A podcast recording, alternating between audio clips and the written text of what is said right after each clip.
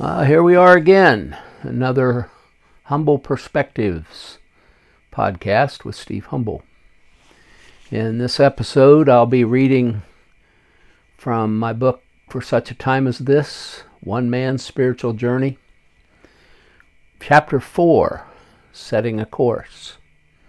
I'll tell you up front that there's a part in here where I'm going to read a rather long footnote, which is mostly scripture but it's very important to my journey and to what I believe needs to be a very important issue, an incredibly important issue for God's people. Setting a course. In the fall of 1970, I entered Marion College as a junior. The studies were intense, mostly because I had to take so many courses in order to fulfill the requirements of the English education program in time to do my student teaching in the spring of 72 and graduate. In looking back, however, it was not the things I studied that were the keys to where God was taking my life. Rather, it was people and ideas and incidents that made the most impact. At Marion, I became friends with linguistics professor Russ Cooper. Russ, after graduating from Marion College a few years earlier, had gone on to study linguistics so that he could be a Bible translator. He had had contact with Wycliffe Bible translators and with their educational organization, the Summer Institute of Linguistics. He had done his graduate work at the University of Hawaii and had spent time in Papua New Guinea gathering material to use in the dissertation required by his PhD program.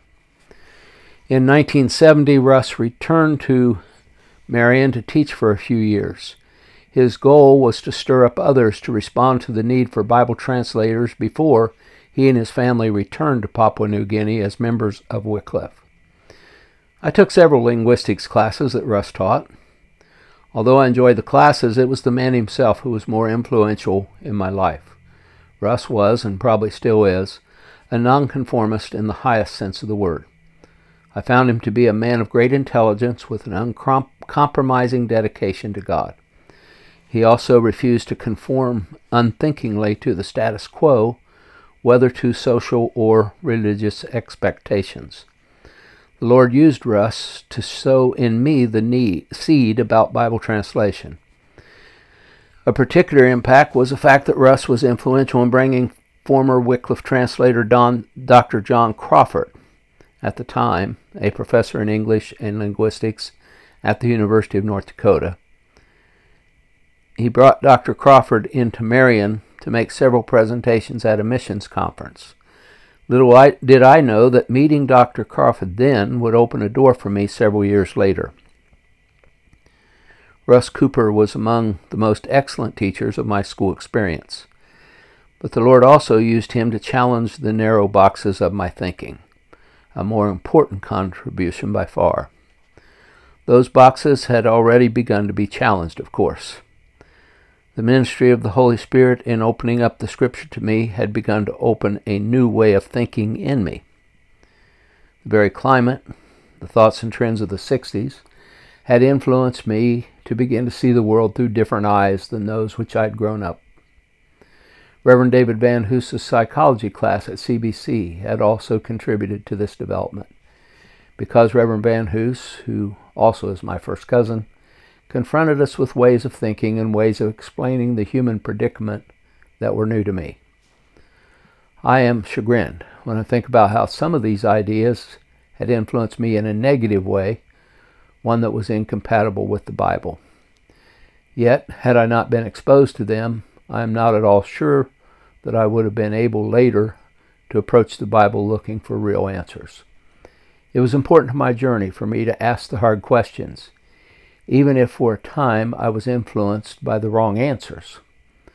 Otherwise, I probably would have remained in the box of the evangelical fundamentalist holiness worldview that I had grown up thinking was the absolute truth. Thank God, much in that framework was and is true, and it has been foundational to my life. However, as long as I held it to be truth in an absolute and final sense, I could not progress on the journey toward ultimate truth, truth this time with a capital T. Ultimate truth is absolute and final. Ultimate truth is the revelation of God in His Son, the Logos, and is unveiled to us by the Holy Spirit in the Scriptures. And here I interrupt the reading to share a long footnote. Although my understanding of God's people and of the church was only budding at this point in my journey, there is an essential reality that should be considered in the matter of seeking ultimate truth. Many Protestants tend to forget that the scriptures were written by spirit inspired men of God, 2 Peter 1:20 to 21, for the people of God. Certainly individual study is essential, but scripture is not to be privately interpreted. We are to seek understanding of Scripture in the context of the people of God, both past and present. One of the great disasters of the division among God's people in the churches is that we are more deficient in understanding and applying Scripture accurately than we ought to be. If only God's people would take Jesus' prayer in John 17 17 to 23 seriously. If only we would heed the Apostle Paul's exhortation I, therefore, prisoner for the Lord, urge you to walk in a manner worthy of the calling to which you've been called, with all humility and gentleness, with patience, bearing with one another in love, eager to maintain the unity of the Spirit in the bond of peace. There is one body and one Spirit, just as you were called to the one hope that belongs to your call. One Lord, one faith, one baptism, one God and Father of all, who is over all and through all and in all. But grace was given to each one of us according to the measure of Christ's gift. And he gave the apostles, the prophets, the evangelists, the shepherds, and the teachers to equip the saints for the work of the ministry, for building up the body of Christ until we all attain to the unity of the faith and of the knowledge of the Son of God, to mature manhood, to the measure of the stature of the fullness of Christ, so that we may no longer be children tossed to and fro by the waves and carried about by every wind of doctrine, by human cunning, by craftiness and deceitful schemes. Rather, speaking the truth in love, we are to grow up in every way into Him who is the head, into Christ, from whom the whole body, joined and held together by every joint with which it is equipped, when each part is working properly, makes the whole body grow so that it builds itself up in love. Ephesians 4 1 to 7 and 11 to 16. At best, we finite human beings, as the Apostle Paul wrote, know in part, for now we see in a mirror dimly. 1 Corinthians 13 9 and 12. In Christ Jesus, we know the truth who is first and foremost a person.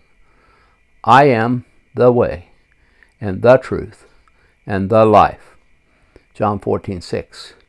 And though we know him, we are also enabled by his Spirit to increase in the knowledge of God. See Colossians 1:10. Living things are growing things. If we are not growing in the truth, then we must consider the real possibility that we are dead to truth. Again, I'm using T, capital T, truth. The footnote explains this from, in the words of Francis Schaeffer, in an address he gave at University of Notre Dame in April. In April 1981, as quoted by Nancy Pearcey in the epigraph of her book Total Truth, Liberating Christianity from its Cultural Captivity. 2004. Francis Schaeffer said, Christianity is not a series of truth in the plural, but rather truth spelled with a capital T. Truth about total reality, not just about religious things. Biblical Christianity is truth concerning total reality and the intellectual holding of that total truth and then living in the light of that truth. Back to the main part of my book. A significant aspect of the journey is that God brings people, ideas, and circumstances into our lives in order to cause us to ask questions. God makes us face things that expose the limitation of our present knowledge so that we will seek Him for more knowledge. However, it is altogether too easy for us to rest on our unconscious assumptions and even religious sounding cliches rather than to face head on the discomfort of actively trusting in Jesus, the truth, even when we are past the ability to understand. Bible translator J.B. Phillips wrote a little book called Your God is Too Small. I've had a copy of the book for years, although I've never read the whole thing. I keep it around because every time I see it, the title reminds me that I need to keep growing in knowing God and His ways rather than to measure God according to the limits of my present understanding. Thank God for those whom He has used to crack open the boxes in which I would have confined Him. Thank God that He has held on to me and led me, even when I started to stray onto some dead end path, whether in ideas or in behavior. Truly, He is Lord of the journey. In addition to using people and subjects in my academic experience, God also was using the broader culture of the times to move me along. As horrible and as untenable as it may sound to many Christians, rock and roll music has proven to be part of the journey too. Listening to rock and roll music was one of the many no nos in my family and church training. For that matter, most things in popular culture were no nos. It seems sometimes that our view of the Christian life was defined more by what we were not allowed to do than by the things that we could do.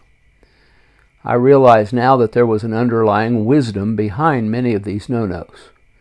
However, at the time, the rules of the Christian life seemed to me more like moralisms, more like moralisms than like wisdom for living. Part of this may have had to do with the way they were presented, but I'm sure a significant part also had to do with the way I heard them. In my childhood and teen years, one of the indicators of whether or not I was on or off regarding spiritual things was whether or not I listened to rock music. We didn't believe that any form of dancing was moral. It was not only that rock music was dance music, but also that rock musicians, starting with Elvis Presley in the white community at least, made sexually suggestive movements while performing. Rock mu- music was also a symbol of teen rebellion. Besides that, the rock beat, derived largely from Afro American music, was associated with the pagan music of Africa, music that in many cases was religiously oriented, but toward pagan gods and spirits. Therefore, when I was saved, quote unquote, I didn't listen to rock and roll. And when I was backslidden, I did listen. For instance, I was in a saved period when the Beatles came onto the scene. Therefore, I never identified with Beatlemania. When I made that final commitment of my life to the Lord in April 1966, rock music went out of my life. At this point, let me say, that there were and there are good reasons to evaluate the morality and the social impact of dancing, of sexually suggestive movements, and of the music of pagan worship. There are most certainly valid and understandable reasons for objections. However, there will be problems when we simply ban cultural expressions like these as sins without training people to understand the biblical principles and wisdom that they may violate. In addition, we open the door to confusion when we teach people that something like dancing, for instance, is a sin without qualifying it in any way. When a thinking person who's been taught to reject all dancing as sin discovers that the Bible refers to some dancing in a positive way, even as an expression of worship, that person is almost sure to wonder about the credibility of the whole teaching. In overreaction, that person may well accept all dancing without using any discernment at all. I did listen to contemporary folk music in the mid 60s, even within the hearing of my parents.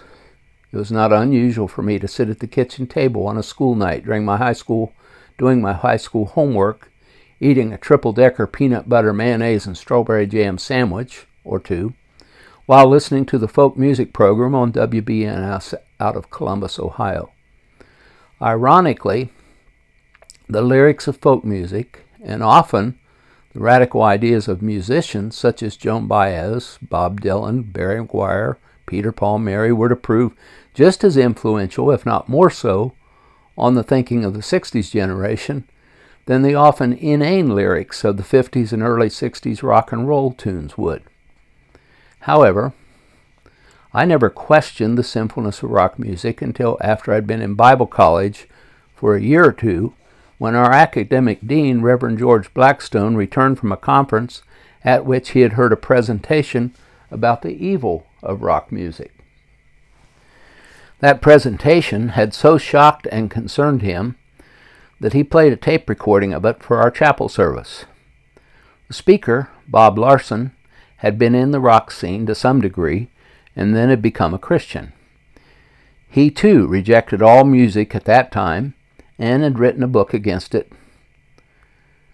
All rock music at that time and had written a book against it titled Hippies, Hindus, and Rock and Roll.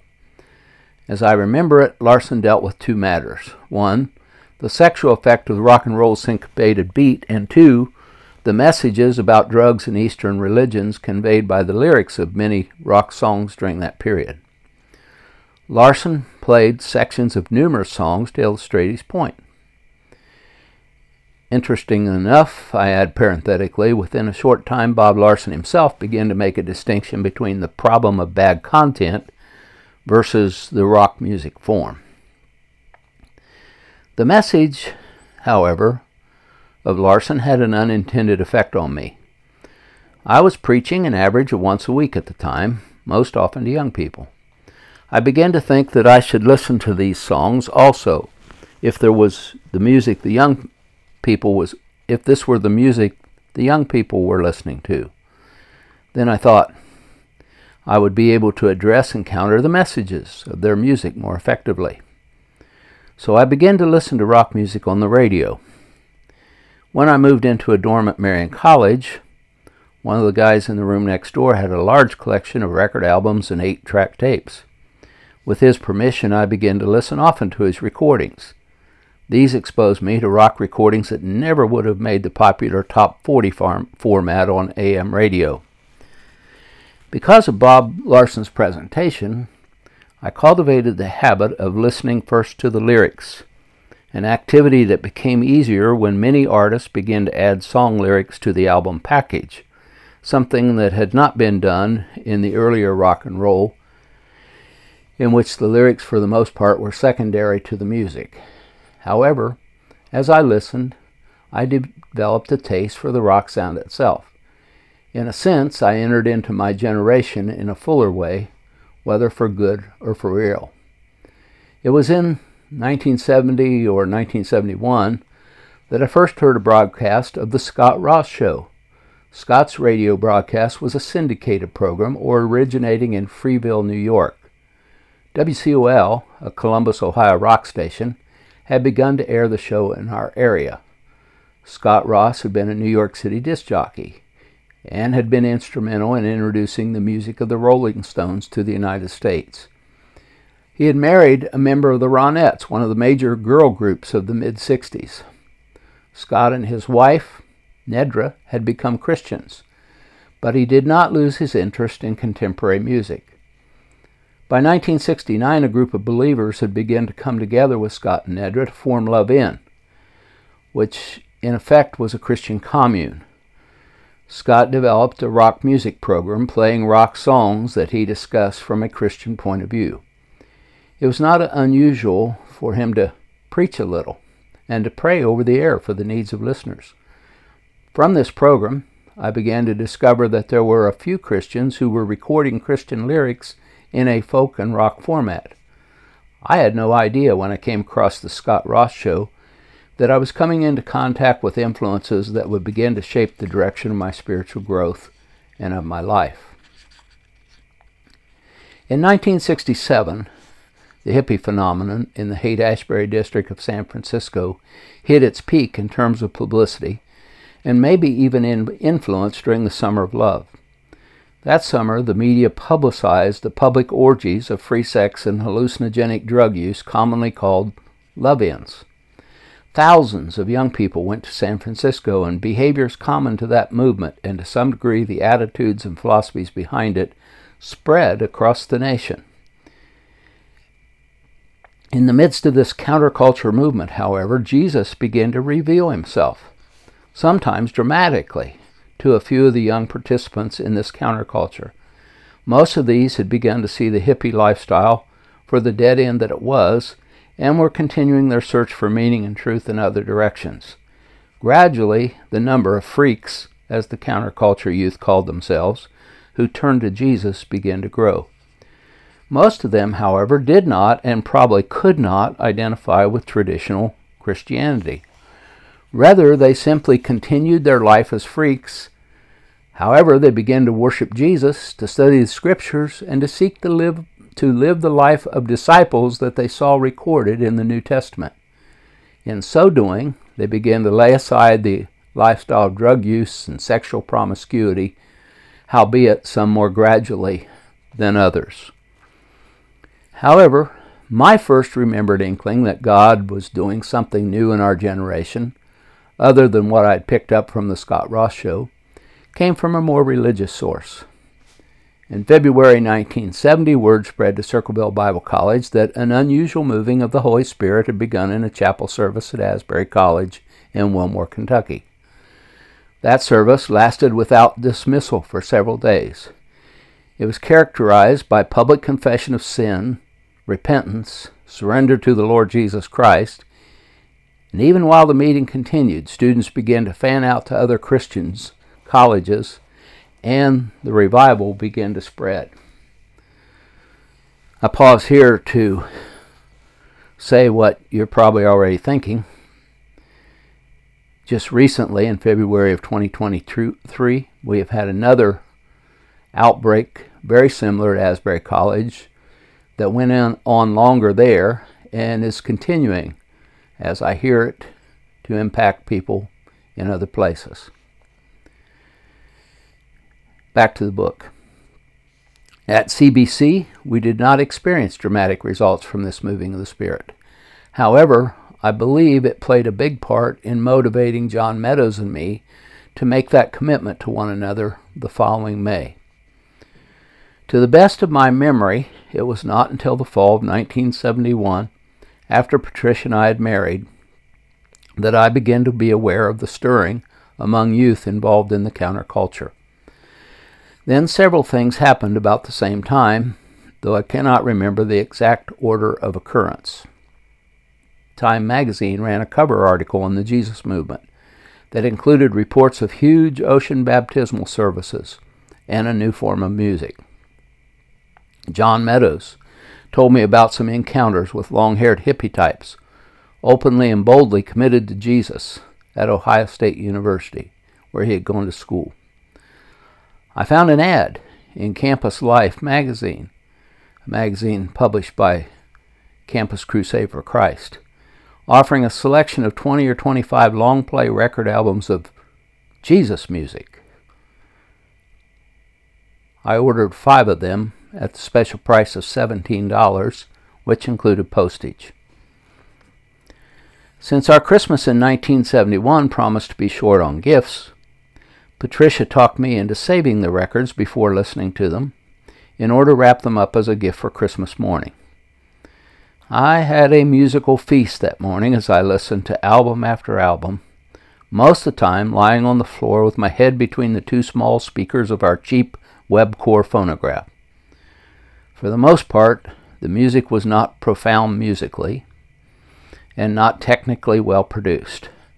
However, it was alive with a simple love for Jesus and the sounds of my generation.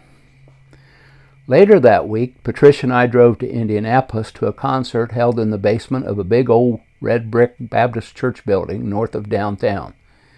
It featured a band simply called E. According to the ads I'd seen, E Band had previously opened for big name rock bands, but the members had begun to follow Jesus and were now singing for him. An odd assortment of probably 150 to 200 people gathered in that basement. Some looked like they had stepped out of a conservative Baptist or even a Pentecostal church. Others looked like college students. A few might have been professionals and quite a number seemed like they might have floated in from Haight Ashbury or might still be trying to find their way home from the Woodstock Festival. It was the atmosphere of warm fellowship, of simple but obvious dedication to Jesus, and of enthusiasm to see others know Him that moved me deeply. It spoke to the hunger in me for something more than I had known, something that had the taste of the Gospels and the book of Acts. In addition, E was excellent. Most of their set that night consisted of rearranged Christmas carols, old songs sung in a new musical way with a fresh attitude. I'll never forget the end of that concert. A moving rendition of, incredibly enough, Carol of the Bells. Obviously, the power wasn't in the lyrics of that song, nor was it actually in the arrangement. Rather, it was the anointing of the Holy Spirit upon these long haired freaks as they simply used what they knew to give glory to their Lord and Savior. When the last note of the song ended, silence reigned. After what seemed like a long time, the bass player reached back and flipped the switch on his amp. The room was so still that even where we were sitting cross legged on a blanket in the back of the room, I clearly heard the snap of that switch. Then the room exploded in spontaneous praise, not for the band, but for the Lord Jesus. The music on the recordings and in E's concert and the experience of God's presence in that basement spoke to the deepest part of my being. A hunger to know the reality of a living and present God more fully began to surface in me. Not too long after this concert, Evangelist Leighton Ford held a crusade in Marion, Indiana. He brought in a musician named John Fischer to work with youth. Fischer had attended Wheaton College and was not from the youth counterculture, although he'd obviously had contact with it. There was something new, fresh, even a bit radical about his music, message and music. Fischer communicated a deep desire for reality in relationship to God and to all of life. His music fed the growing hunger in me. His lyrics and spoken words challenged status quo Christianity, both in church activity and in personal life. A month or so later, John and Vicki Meadows came out to Marion to visit Patricia and me. Before too long, John and I left the ladies visiting in the living room. We placed the stereo on the floor in the furniture-less spare room where Patricia and I stored unpacked boxes and we lay down between the speakers. As we listened to the Jesus music records, we started catching up on things.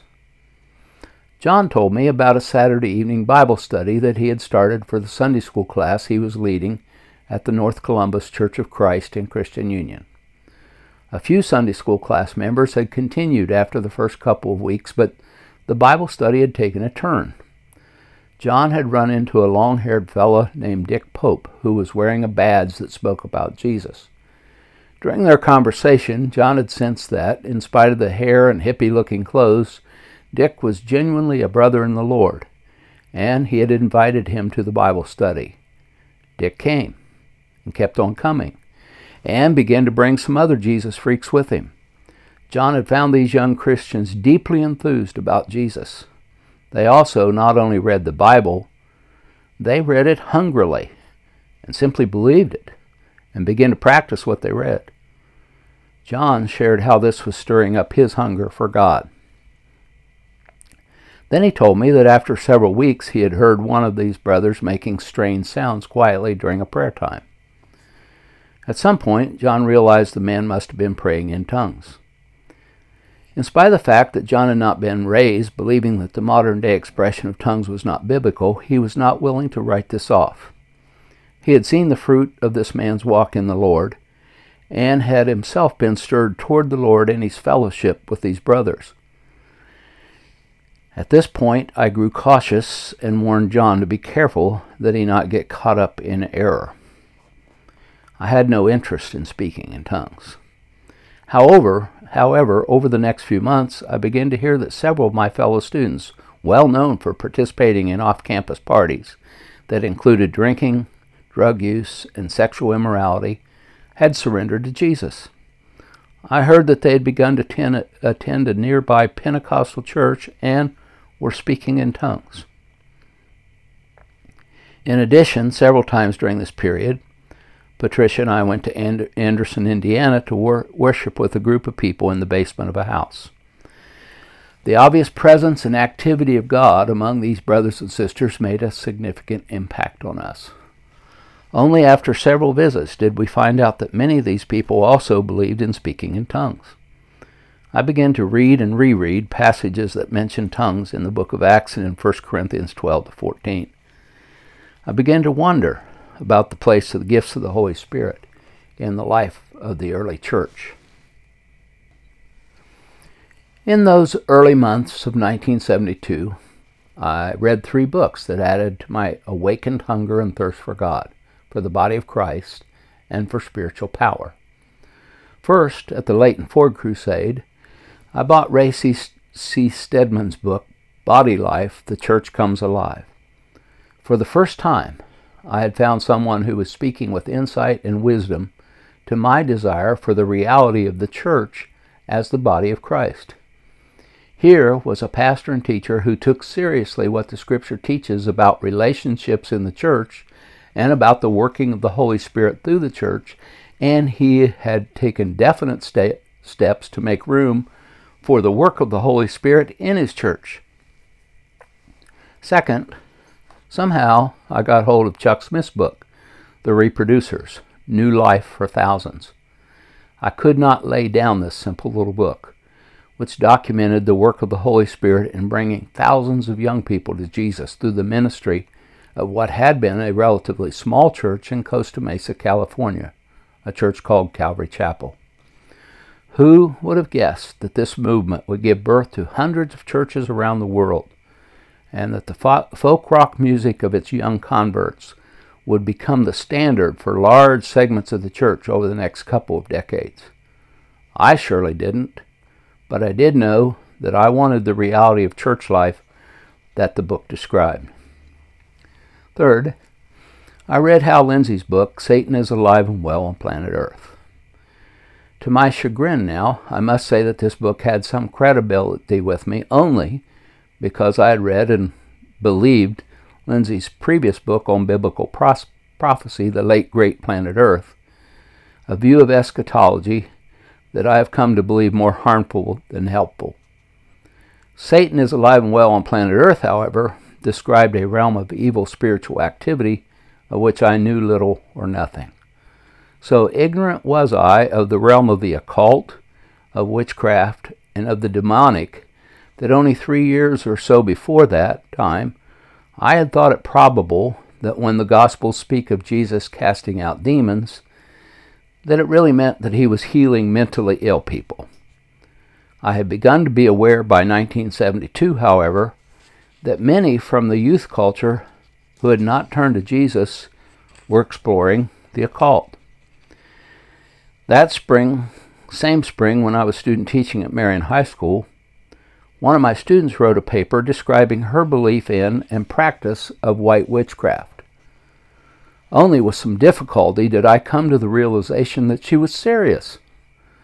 Lindsey's book helped me realize the Bible was really true when it spoke of these matters.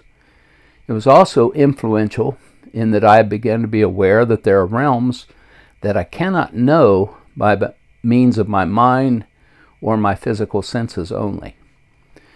As a student teacher, I taught four classes three of regular senior English and one of senior honor students.